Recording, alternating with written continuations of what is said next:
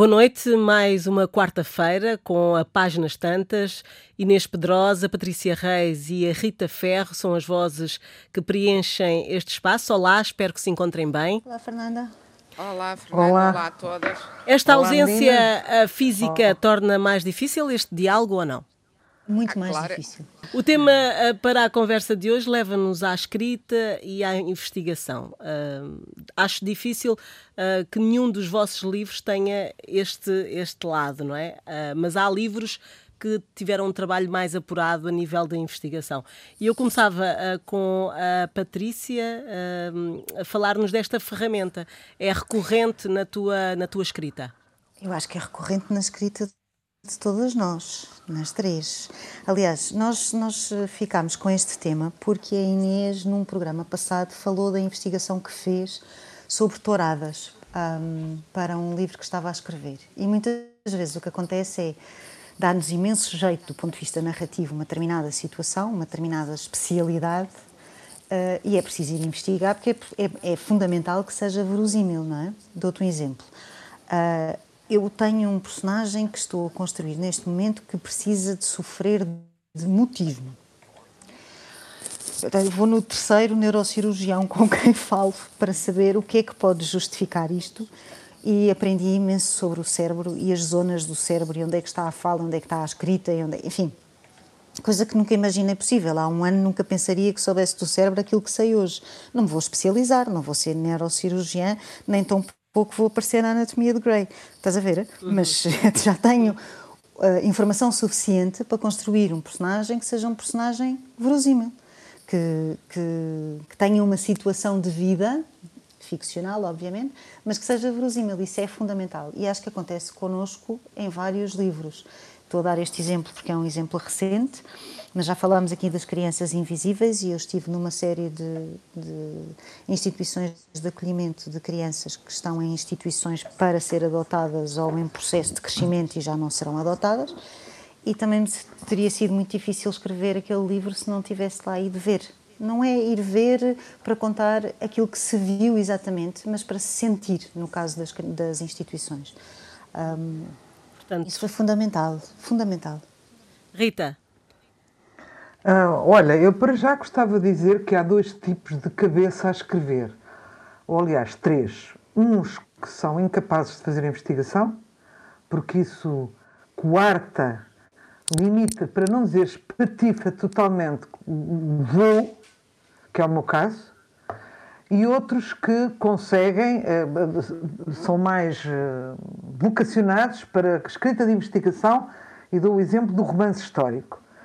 Eh, e, no meu caso pessoal, eu tive dois livros que precisei de investigação. Um foi Um Amante no Porto, porque era a história de um percurso de uma pessoa em que eu tinha que saber qual eram os números do autocarro que se apanhava daqui para lá, e os liceus e os colégios as e as, as ruas e não sei o quê e foi, foi-me completamente penoso. O outro foi uma, uma, um romance biográfico acerca do meu avô, Uh, e que eu tinha tudo à minha disposição, como calculo, não precisei de ir para nenhuma biblioteca, tinha, aliás, já tinha feito uma, uma fotobiografia, que era praticamente uma biografia dele, mas não, mas, mas mais uma narrativa cronológica e não ficcional.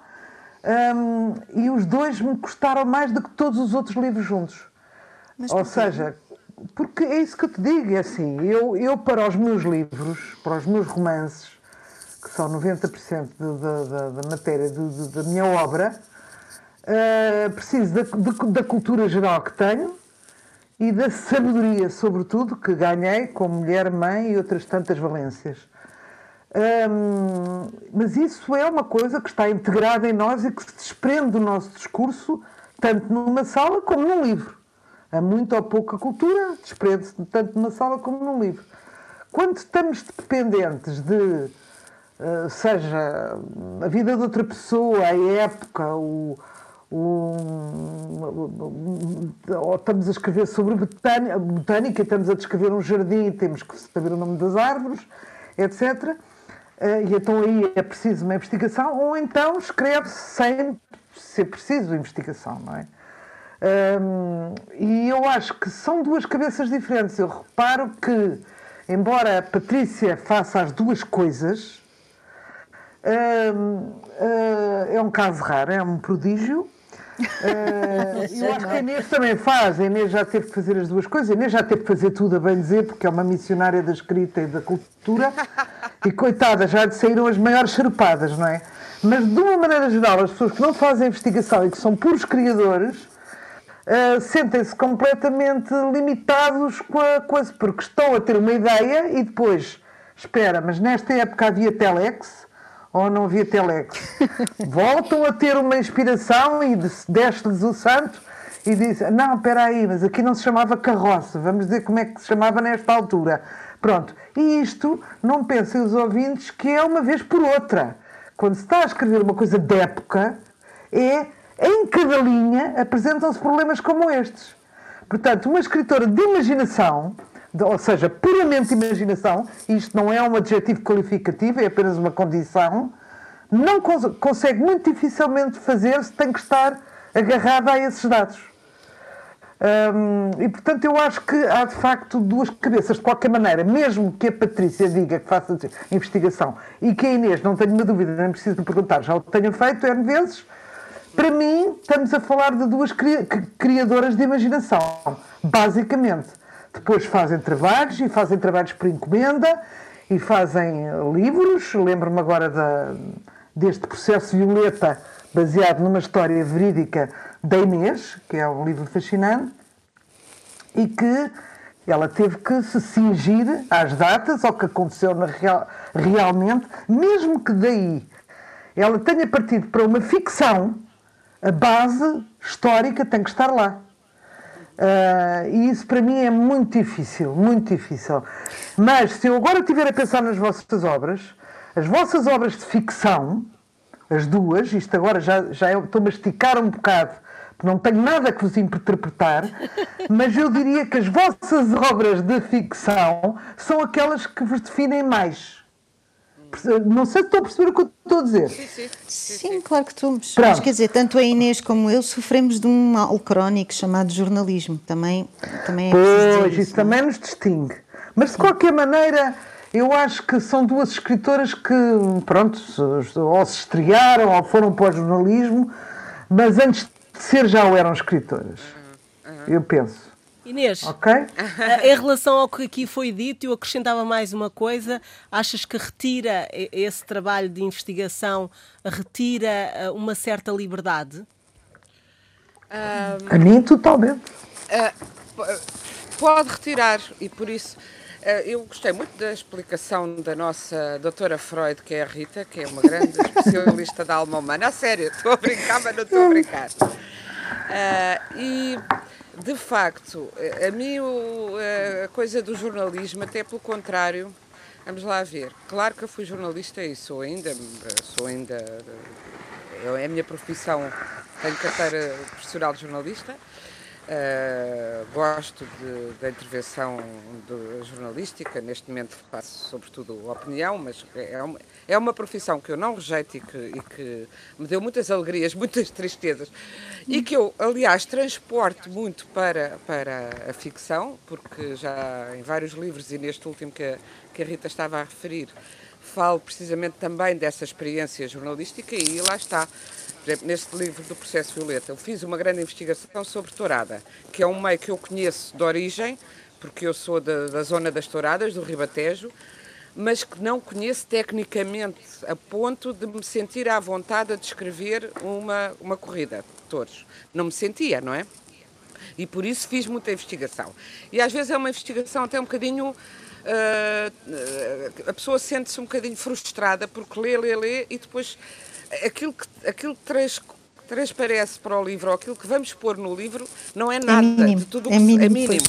Mas é, é o que é que aquilo nos dá? Conforto. Portanto, a mim deu-me conforto saber muito mais do que o que lá pus, porque eu não estava a fazer um tratado sobre uh, as corridas de touros, não é? Mas, por exemplo, outra história central do livro é a história de um jornal que nasce no pós-25 de Abril, feito por gente muito jovem, que queria combater o, o as, instituições jornalísticas solenes e pré-existentes e queria afirmar uma nova geração. Foi a experiência que eu tive no Independente e está muito retratada nesse, uh, nesse livro, uh, a história do Independente e, uh, que se chama O Insubmisso, mas que é muito inspirado, obviamente que as, personagens são outras e toda a história é de ficção, mas é com base, não precisei de investigar. Mas há uma é inspiração, base, claro. Na minha vida, aquilo que a Rita dizia, e eu realmente acho que uh, concordo com a análise que ela fez em relação aos diferentes tipos de escritores, eu sou mais uh, o, o da não investigação, embora investigue quando preciso mas normalmente até depois de fazer essa investigação sinto que a coisa fica um bocado árida e tenho que passar um tempo até me libertar um bocado dela. Porque senão, lá está, e aí é, é que toca com o que me estavas a perguntar, Fernanda, se, se for fazer uma investigação e a seguir começar a escrever exatamente o que aprendi na investigação, sinto-me a escrever um texto jornalístico. E de facto, embora eu tenha ido para jornais para ter um meio de ganhar a vida e como a Rita estava a dizer, eh, pessoalmente, eu já o que eu sabia era que queria escrever ficção. Uma das coisas que eu sentia no jornalismo é que uh, era muito limitativo, porque não podemos transformar a realidade. Uh, embora possamos, isso é uma discussão sobre jornalismo e não sobre ficção, possamos, uh, entendo eu, dar da realidade uma, uma perspectiva multifocal, se tu quiseres, e aprofundada suficiente para que as pessoas, que os leitores e quem vai uh, ler os jornais se sinta perturbado com a realidade que está, se for o caso, se for o caso, e não necessariamente só das realidades, uh, digamos, catastróficas, mas que se ponha questões sobre o mundo em que vive. Nesse, nesse sentido, há um paralelo com o que fazemos na ficção, não é? Mas temos que nos cingir à, à frase que disse X, à frase que disse Y, Hoje em dia está muito em moda, quer-se fazer um jornal, uma, uma reportagem sobre um tema qualquer polémico, tem-se uma posição, só se ouve as pessoas da nossa posição, isso não é jornalismo, embora seja muito praticado em muitos jornais hoje em dia, que é, eu sou pró qualquer coisa ou contra qualquer coisa, só vou ouvir 10 pessoas que dizem aquilo que eu queria dizer, mas eh, sou repórter, Sim, não é? já agora, Inês, desculpa é interromper-te, é mas deixa-me dizer-te, aquilo que tu estás a dizer é uma coisa que se calhar os ouvintes não sabem, mas havia, havia, deveria existir ainda hoje, uma regra de ouro, que era a regra das três fontes independentes. Não se dava uma notícia sem ter a confirmação dessa mesma notícia por três fontes independentes, precisamente para não cair nisto que a Inês está a dizer, que é pois, é o chamado ó, jornalismo tendencioso. Mas, ó, ó, Patrícia, eu acho que nem vale, quer dizer, as regras eh, são muito bonitas e devem ser seguidas, mas o bom senso é mais importante que as regras todas. Porque tu podes ir a três fontes independentes que bebem da mesma água. E há muita gente também que o faz. Ou seja, para já, independentes, eu não sei, eu não sei o que são independentes. Lembro-me sempre do Dr. Jorge. Não, independentes umas das outras. Não, independentes umas das outras. Não é? Sim, independentes Pronto. umas das outras, mas tu vês muitas vezes, eu também vejo muitas vezes dizer Uh, ouvimos fontes independentes, para já as fontes, a maior parte das vezes, não são identificadas, o que é logo muito mau. E depois, se uma fonte independente é independente de uma área política e as outras duas são da mesma, ou aproximada, estamos na mesma. Isto em termos política, mas pode ser outra coisa qualquer. No, na, na, na ficção, não estamos presos à realidade, não estamos em campanhas ou contra-campanhas, estamos a tentar compreender. E por isso, Uh, há, há, há, sempre, uh, eu acho que, como a Rita estava a dizer, aquilo que nós carregamos, aquilo que faz um escritor, se um escritor não tiver o seu mundo particular, a sua voz, o seu conhecimento, a sua sabedoria, não pode ser escritor, e isto é válido, penso eu, mesmo para os dos, do romance histórico, esses sim são uns moros da investigação e têm de ser, porque aí nós ainda podemos. Uh, que, se vamos fazer há 20 anos, é relativamente fácil lembrarmos se havia telemóveis ou já, quando é que acabou o fax. Agora, se for no século XVIII, implica muito mais investigação, certamente. Mas se nós não soubermos mergulhar nesse mundo, se nós não conseguirmos fechar os olhos e pormos na pele daquelas mulheres que viviam com o espartilho e que eram diferentes de nós porque respiravam mal, respiravam com o espartilho, não é? Por exemplo, ou, ou enfim, se não soubermos uh, captar o clima, a atmosfera, inventá-la, reinventá-la, pôr-nos no lugar humano daquelas pessoas, não conseguimos nem no romance histórico. E eu acho que a Rita definiu bem, pronto, há, mais, há os da investigação e há os da não investigação, pois há os que misturam, será um pouco o meu caso, e sobretudo eu considero que investigação não é só ir saber como é que as coisas funcionam, ou seja, há uma investigação, os romances são também obras eh, de, filosóficas, o termo pode parecer pomposo, mas um bom romance é uma reflexão sobre a existência, não é? E isso implica muitas vezes outro tipo de. Olha, uma bela definição, desculpa. Bela definição, não, Inês. Não é, tu muitas vezes é, não é, estás a É curta, mas é verdadeira. Mas tu estiveres a escrever sobre a morte, tendes a ler poesia sobre a morte ou uh, uh, outras coisas que já foram escritas, uh, filosofia, o que é que se pensou ao longo dos séculos. Estou-me a lembrar, fiz muito isso com o Faz-me Falta, sem querer até, porque andava obcecada com o tema da morte, li muito e foi dessas leituras que me explodiu, digamos, o romance. E eu não estava a investigar, estava a pensar sobre aquele tema como neste do processo violento, o tema central é a maturidade, o que é que é isso da maturidade e como ela muda ao longo do, dos, dos tempos. E obrigou-me a pensar, eh, olha, fiz desde já faço isso há muitos anos e portanto já tenho o trabalho avançado, porque é um tema que me obceca. Estatísticas de da vida, do, do, tempo de vida dos grandes criadores, do Mozart, aos, aos escritores variados, em várias áreas. Quanto tempo é que eles viveram? Quando é que se pode considerar que foram maduros? Eu lembrei-me do Mozart porque toda a gente sabe que começou a compor criança, muito criança, não é? Quando, o que é que é uma obra madura? O que é que é uma pessoa madura? Uh, isto para chegar a, a, tabus do nosso tempo, como uh, a relação com pessoas mais novas, a infantilização em que vivemos hoje em dia dos jovens e dos, dos adolescentes até, até aos 40 anos, não é?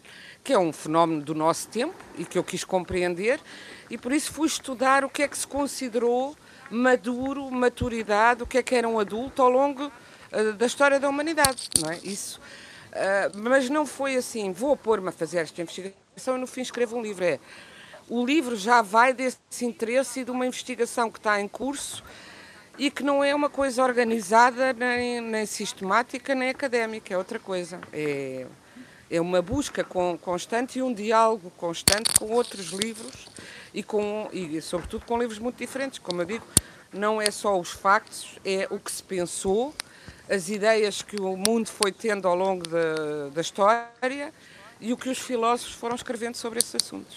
Mas às vezes na investigação hum, não temos as respostas todas, não é? De um determinado acontecimento.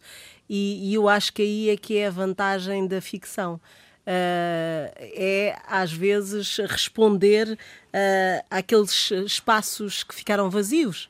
Não é? Uh, sei lá, até mesmo num crime, numa situação histórica. É, é, esse lado, eh, por acaso, é bastante fascinante, Patrícia. Não achas que esse, aqui a, a, a ficção vem preencher muitos desses espaços? Sim, mas nunca, não te esqueças que um romance é esse, é esse tecido, de, como dizia a Rita, da imaginação. Não é? Uhum.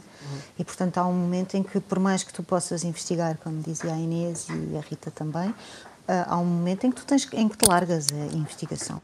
Aquilo dá-te algum consolo, dá-te algum conforto, dá-te alguma segurança e depois, se calhar, ah, a verdade é que não usas assim tanto aquilo que foste ler ou investigar ou uh, para escrever aquilo que o livro te pede para escrever, não é? Uhum. Um, e a ficção tem essa coisa maravilhosa de tu poderes reinventar, transfigurar, virar do avesso, o que queiram chamar, um, porque faz sentido e porque é sempre uma interrogação sobre o mundo e sobre. Uh, é, uma, é uma questão existencial, não é? De alguma forma. E, e isso tu fazes à tua imagem, à imagem.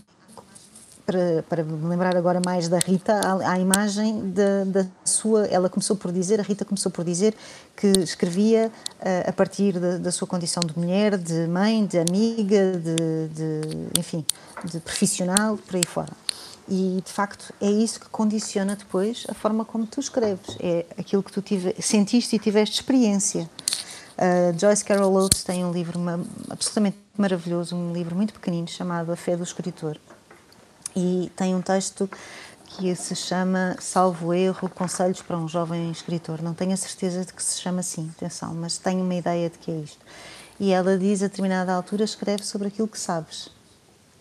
Não, não vale a pena eh, escrever sobre aquilo que não sabes. Escreve sobre aquilo que sabes, sobre aquilo que sentes. Um, e eu sempre achei este um bom conselho, de alguma forma. Rita. Sim, deixa-me só aqui meter algumas. Um, ora bem, eu também queria lembrar a quem nos está a ouvir que investigação fazemos nós todos os dias da vida. Ou, aliás, eu acredito que há pessoas que não façam, não é?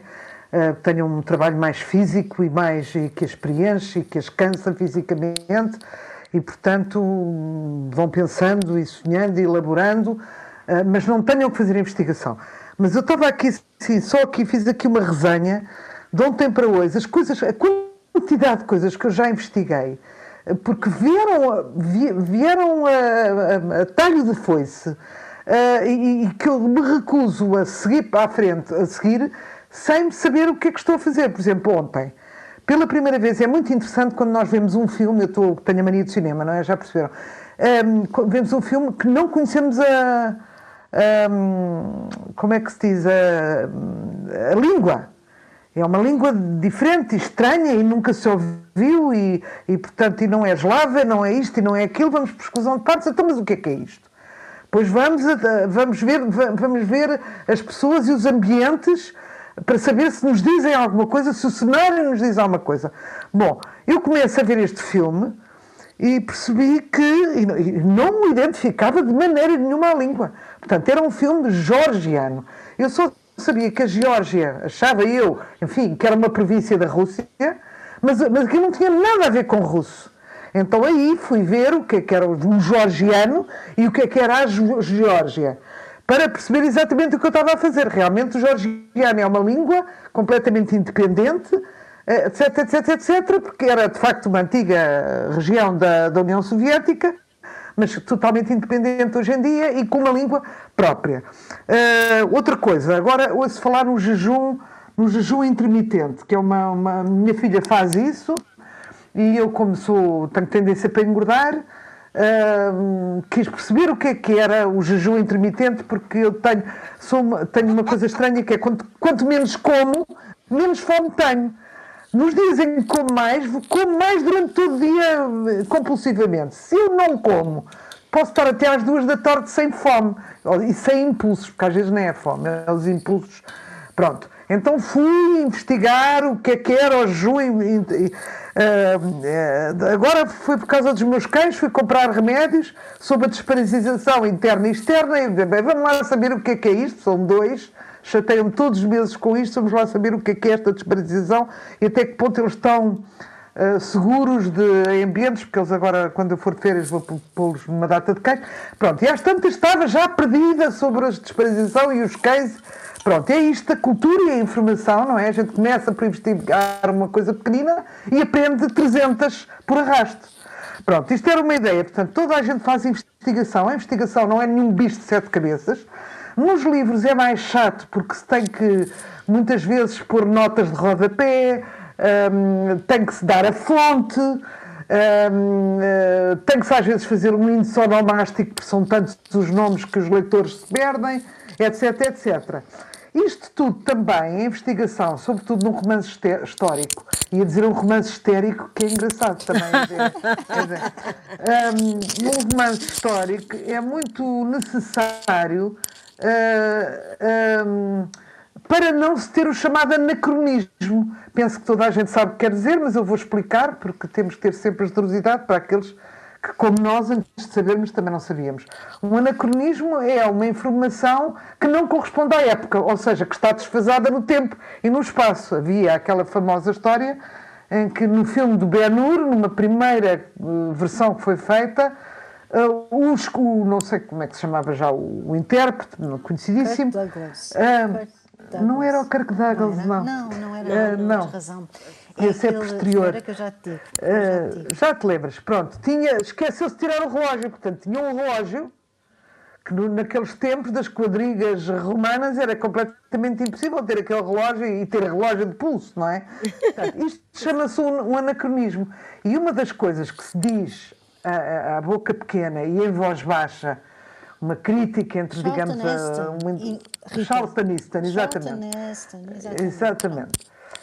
Hum, é quando se, fala, quando se lê um romance histórico e diz-se uns, uns para os outros aquilo está cheio de erros, de, está cheio de anacronismos.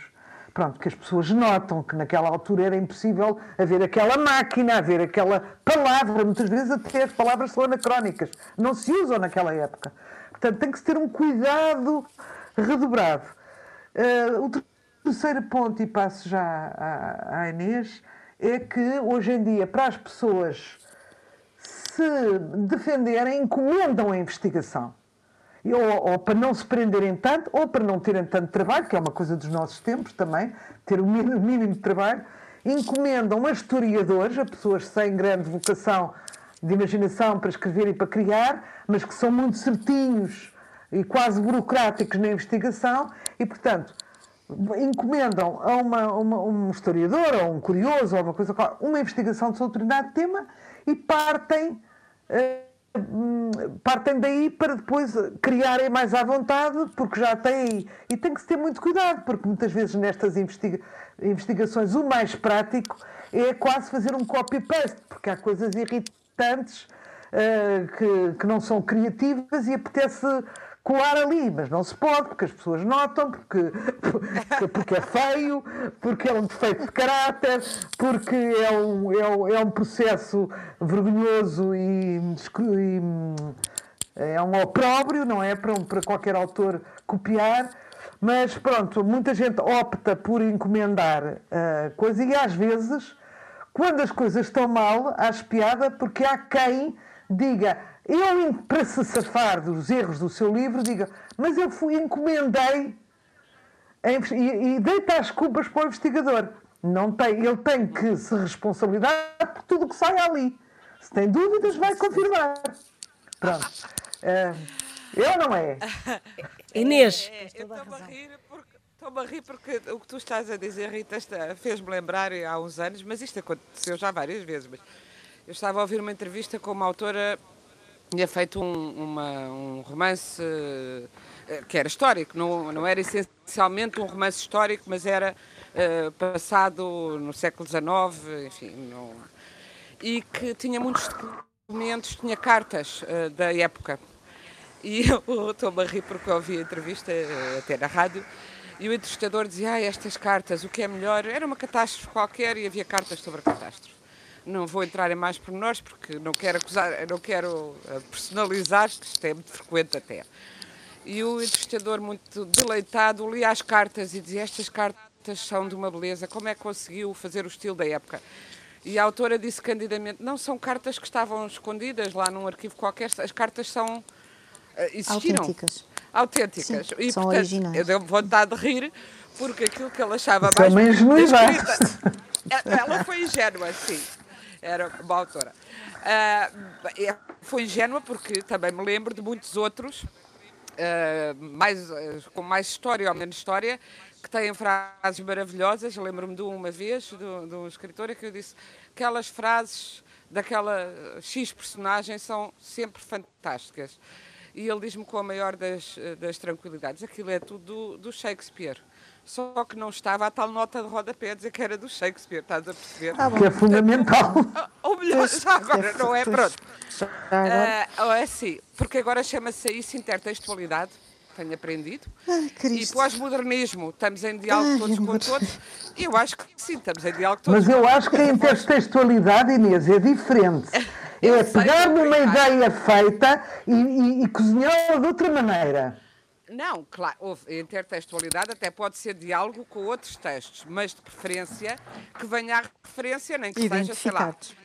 Eu fiz um livro, a intertextualidade passa a presunção com o uh, Padre António Vieira, era uma, a, a, protagonista era obcecada pelo padre António Vieira e ocorriam-lhe, uh, era uma mulher cega que tinha fixado A eternidade sermões, e o desejo, é melhor dizer o nome do livro. A eternidade. A eternidade e o desejo, sim, aqui era só para dar o exemplo. Mas está lá, está desde o início do livro, está, e diz-se, os, os certos que estão noutro tipo de letra são sempre sermões e os sermões estão depois identificados, não um a um, para não cortar o ritmo do livro, mas estão todos identificados uh, no princípio ou no fim do livro.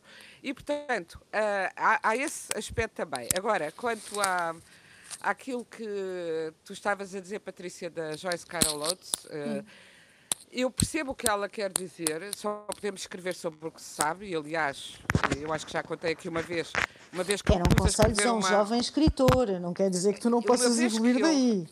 Não, mas uma vez que eu aos 13 anos quis escrever a história de uma filha de pescadores da Nazaré, eh, eu não sabia nada sobre a pesca na Nazaré, portanto aquilo não saía credível, nunca, nunca lá tinha estado, não tinha cheirado, não, não conhecia o ambiente.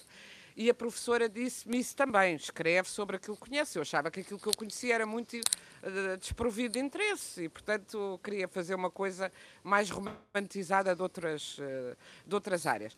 Porém, a verdade é que nós, e sobretudo com o correr da vida, sabemos muita coisa que não sabemos que sabemos. E é disso também que se fazem os livros.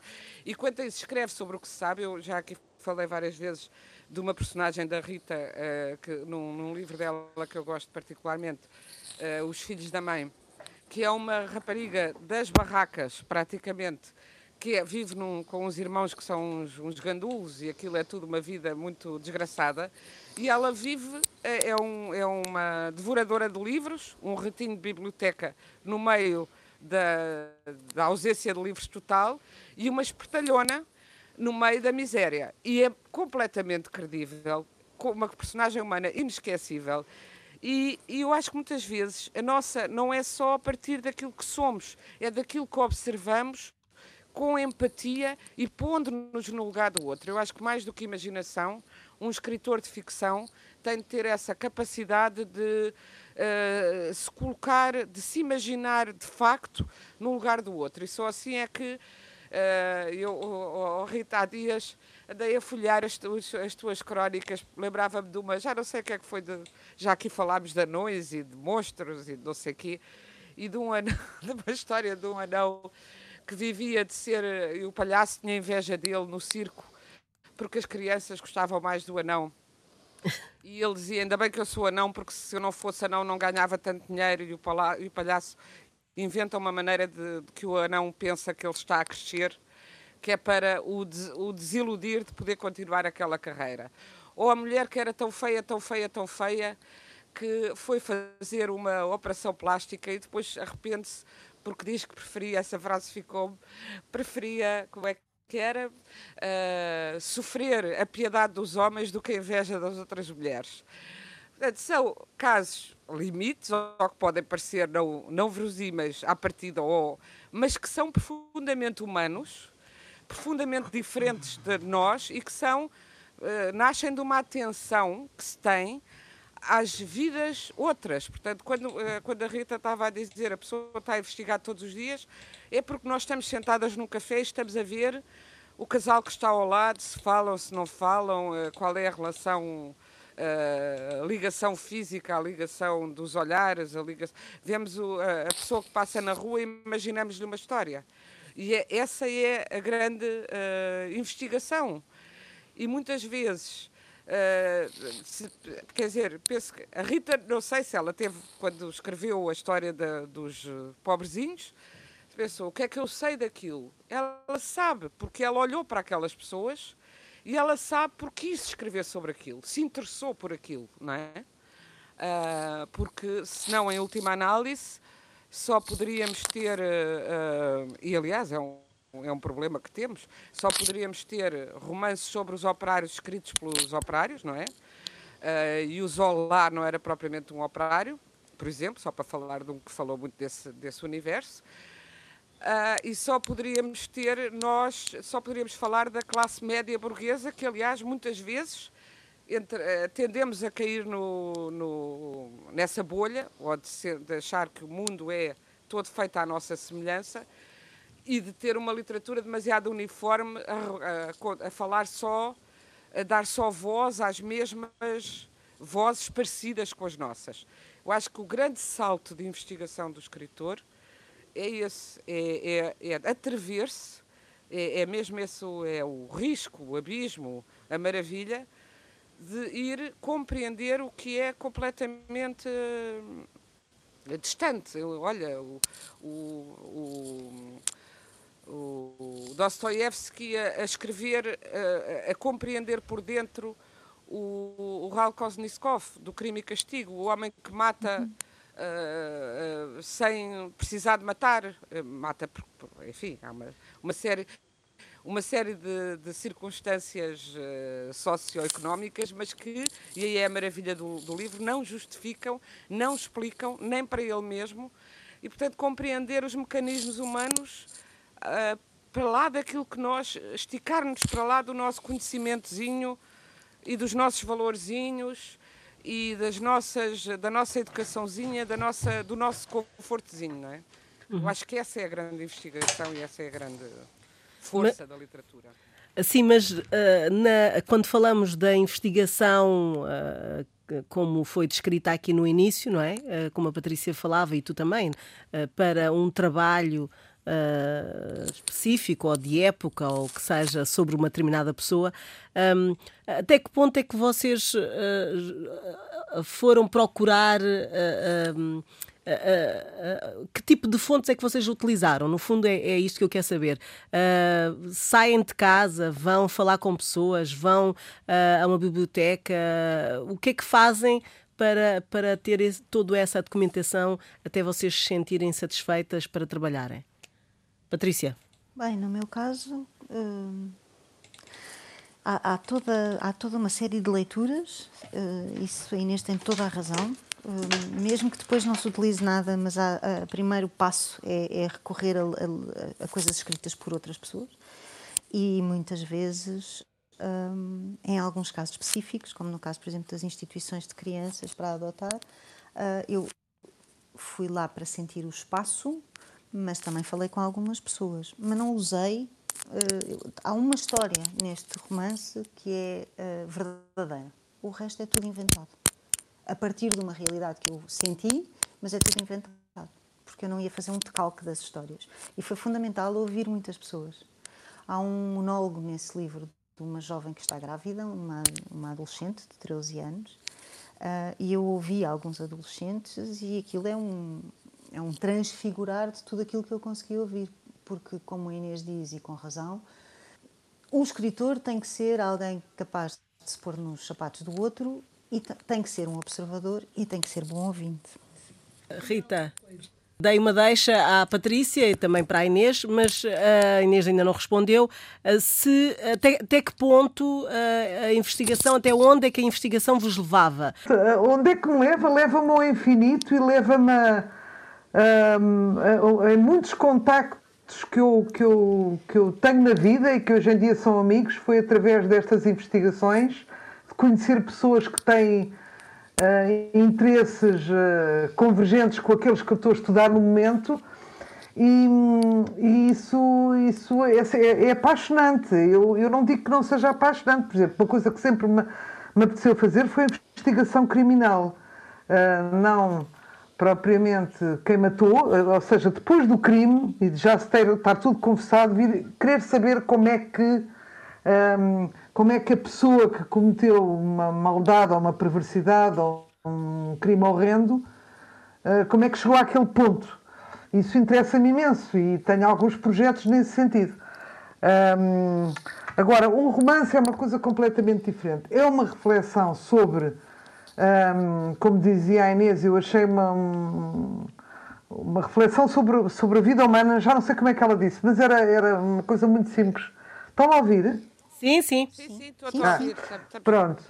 Um, não pode ser no romance, tem que ser coisas mais específicas, até porque há outra arte que tem que se ter para quem investiga, que é que aquele, que aquele enxerto de informação um, não, não, não atrapalhe nem atravanca a leitura fluida, a fluidez de um romance.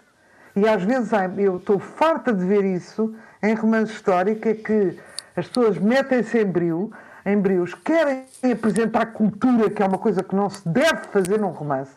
Não se deve dizer, olhem tanto que eu sei, olhem que erudita que eu sou, olhem que eu sei, chega a saber. As pessoas não querem saber disso. Lá está, querem compreensão psicológica dos personagens, querem uh, reflexões sobre a vida, não querem serem, uh, que lhes atirem à cara informações, uh, investigações sobre os assuntos. Portanto, tem que se ter, mesmo na cultura geral, com a cultura geral, e nós, sem ser investigações específicas nem de época, estamos sempre a precisar de, de, de, de investigar Como é que se diz, agrião, não é o agrião, há o endro e há o funcho, são parecidíssimos, mas qual, qual, é que esta mulher estará a fazer um chá ou uma sopa? Pronto, e temos que, para um pequeno, para um romance, temos que às vezes investigar essas pequenas coisas. Mas quando são coisas hum, como, que pedem mais erudição, é preciso uma grande condensação para a gente não estar a dar uma seca de um sermão uh, didático a quem nos lê. Que isso é o pior, para mim, que se pode fazer num romance. Inês, isto tem a ver com edição. De facto, é difícil claro, tu depois claro. acumulares essa informação toda e pensares, bom, isto não me interessa para um romance, isto não me interessa. É difícil, não é uma coisa assim também fácil. Não, não, não, não é fácil e, sobretudo, quer dizer, de facto, mas aí está, um, um romancista tem que ter essa qualidade de editor dos seus próprios textos e de leitor, de ser um leitor dos seus próprios textos. Eu não seria tão taxativa como a Rita, porque estava a recordar-me de, sei lá, de toda a ficção de um escritor que eu gosto muito, que é o Milan Kundera, que alterna, uh, no, na maior parte dos seus livros, alterna capítulos uh, que não têm a ver com a história, mas que são espelhos daquela história, uh, capítulos históricos mesmo, a dizer o que se passou quando Stalin mandou tirar a fotografia, alguém da fotografia, porque entretanto mandou-o matar. E aquilo não está diretamente na história, mas tem importância para se perceber a situação em que as, eh, as personagens estão a viver. Ou para se perceber o tema que ele está a tratar. E pode parecer didático e, e, e mas também é, é uma informação extra e extra romance, mas que permite também a, a quem lê o romance ter outro enquadramento e ter outra, outra uh, análise, uma análise provavelmente mais profunda, mais densa daquilo que se está a passar. Portanto, agora, depende da maneira como isso é feito. Uh, de facto, quando se atiram, eu percebo o que a Rita está a dizer, atirar-se uh, ou preencher páginas, porque também hoje em dia é engraçado que se diz que as pessoas não leem, mas há muita, uh, às vezes a opção. Eu penso que, sobretudo na, na área do romance histórico, que tem que se fazer um livro de 600 páginas para perceber que aquilo é uma coisa importante e, portanto, aí há a tentação de, já que eu investiguei isto tudo, deixa cá chapar isto tudo que eu saquei dos alfarrábios, chapar no romance e não vem nada a propósito. Eu acho que se vier a propósito, se vier, uh, se servir se servir a função de, de, de, uma função específica de comunicação e de entrelaçamento das coisas num romance, pode ser útil. Assim como as palavras, há, há bocado, não sei se foi a Rita, penso que foi a Rita, que estava a falar das palavras, tem que se escolher as palavras que, que se usam agora. Eu acho também muito curioso, uma das investigações que eu gosto de fazer e faço como a investigação cotidiana. Gosto muito de ler eh, autores clássicos, como por exemplo Camilo uh, Castelo Branco ou Machado de Assis, para recuperar precisamente vocábulos, é. léxico, que me parece hoje em dia que temos muita tendência na pressa em que vivemos e na, neste esta velocidade supersónica para sítio nenhum, em deixar cair muito, muitos pedaços da língua, não é? E deixar uh, cair palavras em desuso, há palavras em desuso que eu acho lindíssimas e que estou, e tenho até uma, uma espécie de caderninho onde vou anotando uh, um caderninho, uma espécie de, de alfabético, por ordem, uh, por, por, por, do A ao Z, de palavras eh, diferentes, uh, algumas mais ainda, ainda, ainda compreensíveis, outras não, que vou encontrando e que e que assim que posso uso. Claro que também tenho que as usar, como escrevo sobretudo romances sobre o nosso tempo, não posso pôr um, num diálogo contemporâneo alguém dizer uh, ai, como o tempo está álgido, porque não, não soa bem, não é?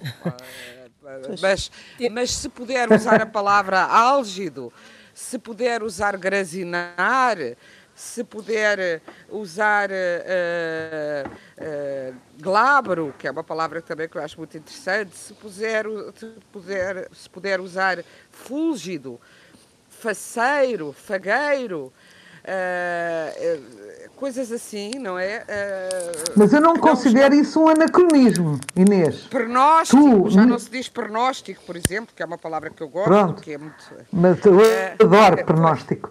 Mas, mas, mas, houve uma coisa, Inês, tu estares agora a escrever um livro com palavras de um, de um, antigas, um, antigo não quer dizer ultrapassado. Uh, portanto, não acho que isso seja um anacronismo. O pior é quando tu estás a dizer uh, top, ah, isso é top, num romance do século XVIII, não é? Isso é horrível. Bom, e, e, agora temos mesmo que nos, que nos despedir. E agora temos mesmo que calar, não é? Exatamente. Adeus, é top. É a Páginas Tantas, Adeus, coordenado por Fernando Almeida, teve o apoio técnico de Leonor Matos. Estamos também disponíveis em podcast em antena1.rtp.pt. Boa noite.